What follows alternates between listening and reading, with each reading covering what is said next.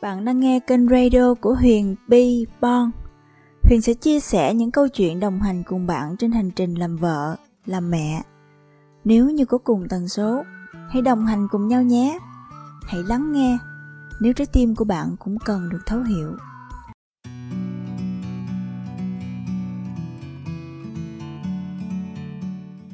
Khi đang làm cha làm mẹ, đôi lúc chúng ta sẽ tự đặt cho mình những câu hỏi như thế này cha mẹ, sẽ để lại gì cho con trong những năm tháng sau này của con? Khi mà cha mẹ không còn nữa, hôm nay huyền sẽ nói về cái chủ đề này. Xoay quanh đó sẽ là những câu chuyện xung quanh cái chủ đề. Chúng ta từng thấy rằng có một vài trường hợp huyền không nói là đa số, nhưng mà đâu đó chúng ta thấy những trường hợp này bên ngoài xã hội hoặc là xung quanh cuộc sống của chính mình rằng ba mẹ làm ăn, xây dựng, tạo dựng cơ ngơi và vài trăm triệu, vài tỷ chẳng hạn, để lại thành một cái thẻ tiết kiệm hoặc là một cái khoản tiền trong ngân hàng để cho con. Và coi đó coi như là cái mà ba mẹ để lại cho con hoặc thậm chí là à nhà cửa nè, mua cho con nhà nè, mua cho con xe hơi nè, mua đất cho con nè. Rồi ba mẹ bảo bọc, mua quần áo, rồi trang trải chi phí sinh hoạt cho con, rồi tất cả những gì gọi là tài sản cố định để lại cho con mình sau khi mình mất vì lo lắng rằng con sẽ thiếu đi cái đời sống vật chất, không đủ đời sống vật chất. Lo cho con những điều đó. Nhưng mà ba mẹ quên rằng, ngoài cái đời sống vật chất, thì cái cuộc đời tinh thần nó có ý nghĩa vô cùng lớn lao. Tương đương như ngang nhau ngang nhau trong cái quá trình sống của một con người. Cái việc tích góp để lại tài sản cho con không có gì là đáng trách hết. Nhưng mà chúng ta phải làm đúng cách. Vì sao có những trường hợp, cha mẹ là tỷ phú, là triệu phú, nhưng mà đến đời con con lại tiêu hao cái tài sản đó đi một cách nhanh chóng, kiểu như là tiền núi. Nếu mà không làm, không duy trì, không tích góp, ăn không thì tiền núi nó cũng mòn. Nhưng mà có những trường hợp, cha mẹ không giàu, nhưng mà đến đời con con lại trở thành triệu phú, tỷ phú chẳng hạn. Vì vậy, chứng tỏ rằng cái mà cha mẹ để lại cho con là vật chất, nó không có giá trị bền vững. Theo cái quan niệm riêng của huyền, sau khi huyền tiếp xúc, va chạm cũng như là tích góp được kiến thức, thì huyền cho rằng cái mà huyền để lại cho con của huyền sau này chính là cái trái tim đầy trắc ẩn và lòng yêu thương là cái thứ nhất. Cái thứ hai chính là cái trí tuệ, cái kiến thức của con. Và cái thứ ba nữa chính là những cái mà ba mẹ đã đào tạo, đã giáo dục trong quá trình hình thành tính cách của con để con có thể vững vàng và bản lĩnh trước những bão dông những thử thách của cuộc đời. Đó chính là ba cái mà huyền sẽ cố gắng huyền để lại cho con trai, con gái của huyền. Huyền sẽ để cho con huyền cái trái tim yêu thương. Cái trí tuệ, cái đầu óc trong quá trình học hỏi và những kiến thức mà mẹ sẽ định hướng cho con để con đi đúng hướng. Và những cái bản lĩnh, những cái kỹ năng cuộc đời mà con phải có để bươn chải trên cuộc đời này thì khi con đã có hội tụ những, đủ những điều đó thì chắc chắn rằng cái vật chất con sẽ tạo ra dễ dàng và nó sẽ có giá trị bền vững và cuộc đời con sẽ trở nên có giá trị và ý nghĩa hơn. Những cái sự giáo dục cũng như là những kiến thức, những kỹ năng, những cái bản lĩnh cuộc đời mà mình đã từng trải qua mình cho con mình thì mình tin chắc những điều đó sẽ có giá trị bền vững cho tương lai con của mình. Và chắc chắn rằng con của mình sẽ bước trên cái hành trình mà ở đó điều tốt và điều tử tế sẽ luôn hiện hữu.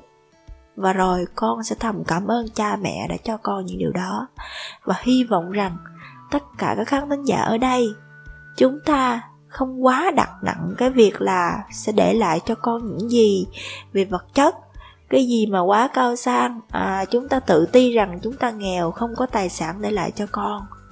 Và rồi chúng ta tự coi thường chính bản thân mình, chúng ta có thể làm được đó. Đó chính là những sự giáo dục. Đó chính là những sự yêu thương, những sự từ bi, xuất phát từ chính cái nhân cách của cha mẹ. Con sẽ nhìn vào đó và con học hỏi sẽ rèn cho con. Một trái tim yêu thương mọi người, một trái tim biết san sẻ sẻ chia, một trái tim biết lắng nghe, thấu hiểu.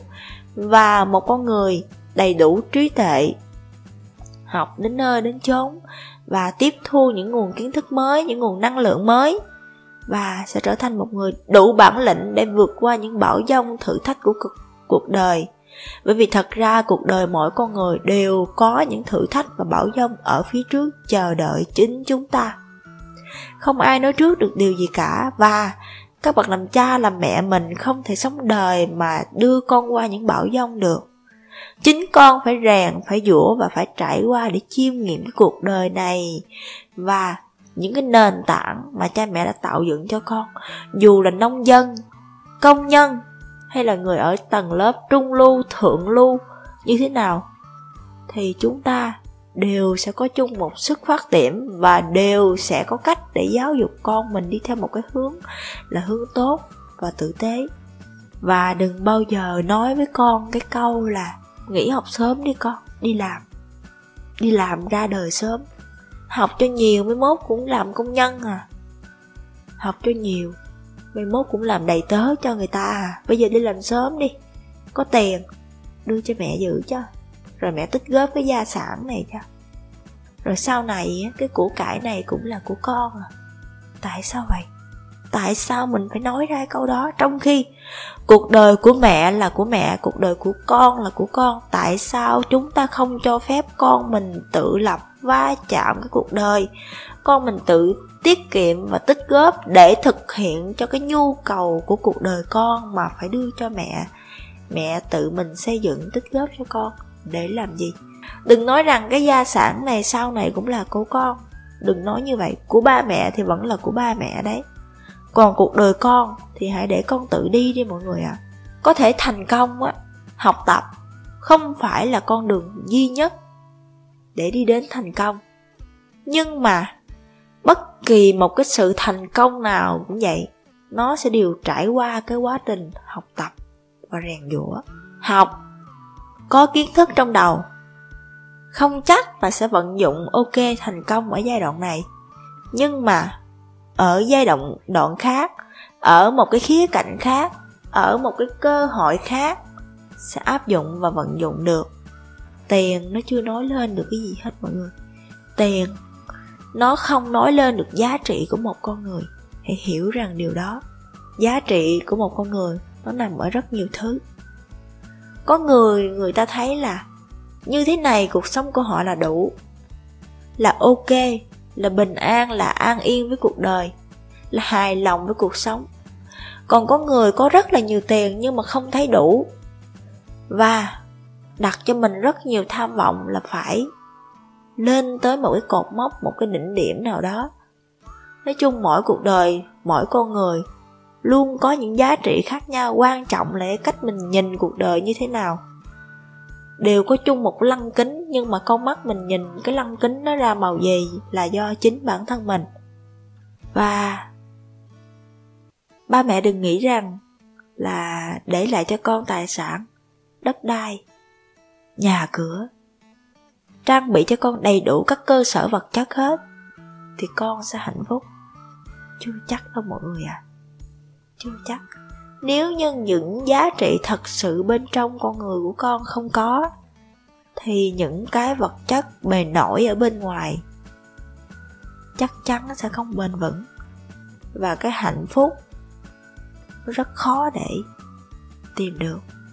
Hạnh phúc là chính là xuất phát từ những sự an yên, bình an trong chính con người của mình, chính trái tim của mình, chính những cái việc mình làm hàng ngày chính mà, chính bằng những cái việc mình tiếp xúc hàng ngày, bằng cái cuộc sống mà mình thưởng thức, bằng cái lăng kính mà thông qua con mắt của mình nhìn nhận cái cuộc đời. Bằng chính những cái điều đó mới là điều hạnh phúc. Hạnh phúc chỉ đơn giản, mỗi tối gia đình được cùng nhau ăn cơm. Được nhìn thấy người thân yêu của mình khỏe mạnh. Được nhìn thấy con cái mình trưởng thành khỏe mạnh. Mỗi ngày được nhìn thấy chồng, được nhìn thấy vợ. Vẫn bên cạnh chúng ta vẫn cười nói những tiếng cười giòn tan. Như vậy là hạnh phúc, chứ không phải là hạnh phúc là được ở trong một cái căn nhà. Đèn đuốc sáng rực, xa hoa lộng lẫy. Hạnh phúc là được đi trên những chiếc xe siêu sang, siêu xịn. Hạnh phúc là được đi ăn ở những nhà hàng năm sao, những quán ăn thượng thượng hạng. Hạnh phúc là sở hữu rất nhiều sổ đỏ, sổ hồng, vân vân và vân vân. Hạnh phúc thật sự nó không phải là như vậy. Có thể mọi người sẽ nói rằng là à đến khi nào sở hữu nhà cao cửa rộng, sở hữu xe sang đi, rồi sẽ biết hạnh phúc là như thế nào. Nhưng mà đến lúc đó có khi chúng ta lại thầm khóc trong chính cái ngôi nhà của chính mình đấy. Tại sao không chọn cười? Ngay trong cái ngôi nhà ấm áp, nhỏ nhắn của chính chúng mình nè và phải mơ tới ngôi nhà cao sang để rồi sau đó ngồi một góc khóc rộng lớn ngôi nhà rộng lớn không ai nghe thấy hoặc nhìn thấy những giọt nước mắt của chính mình. Bởi vì tất cả mọi sự đều có sự đánh đổi và trả giá hết. Không có đơn thuần nhìn người ta um, cao sang lộng lẫy. Mình nhìn thấy vẻ vẻ bề ngoài hào nhoáng. Nhưng ở bên trong chắc gì họ đã an ổn họ đã trải qua những cái cay đắng của cuộc đời, những sự đánh đổi và trả giá. Mình vẫn có thể làm được đấy mọi người. Quan trọng là mình cố gắng bao nhiêu, nỗ lực bao nhiêu, và kiến thức của mình đã đủ chưa? Mình cần phải học hỏi những gì? Và cái sự may mắn nó có đến với mình chưa? Cơ hội nó có đến và mình có biết nắm bắt chưa? Nó cần rất nhiều yếu tố để gói ghém lại. Vậy sau tất cả, thì khi mình sống trên đời á thì nghĩ rằng chúng ta để lại cho con mình những cái giá trị từ chính sâu thẳm bên trong con người. Không quan trọng nhất thiết phải là vật chất. Có vật chất thì cũng tốt, nhưng mà phải dạy, phải giáo dục cho con biết cách sử dụng vật chất mà cha mẹ để lại như thế nào cho hợp lý. Để con không phải xa ngã vì chính những cái bao bọc đó của cha mẹ làm ảnh hưởng đến cuộc đời con. Một lần nữa, xin cảm ơn các khán thính giả đã lắng nghe cái tập podcast ngày hôm nay. Tập podcast ngày hôm nay xin được phép kết thúc tại đây. Rất cảm ơn các khán thính giả đã lắng nghe. Nếu như mà các bạn thấy cái tập này nó hữu ích, nó ít có ý nghĩa nhất định trong cuộc đời của bạn, thì hãy ấn theo dõi ủng hộ huyền nhé và ấn chia sẻ để tất cả mọi người cùng được lắng nghe và cùng có cái nhìn tích cực hơn về cuộc đời này. Một lần nữa, xin cảm ơn tất cả các bạn.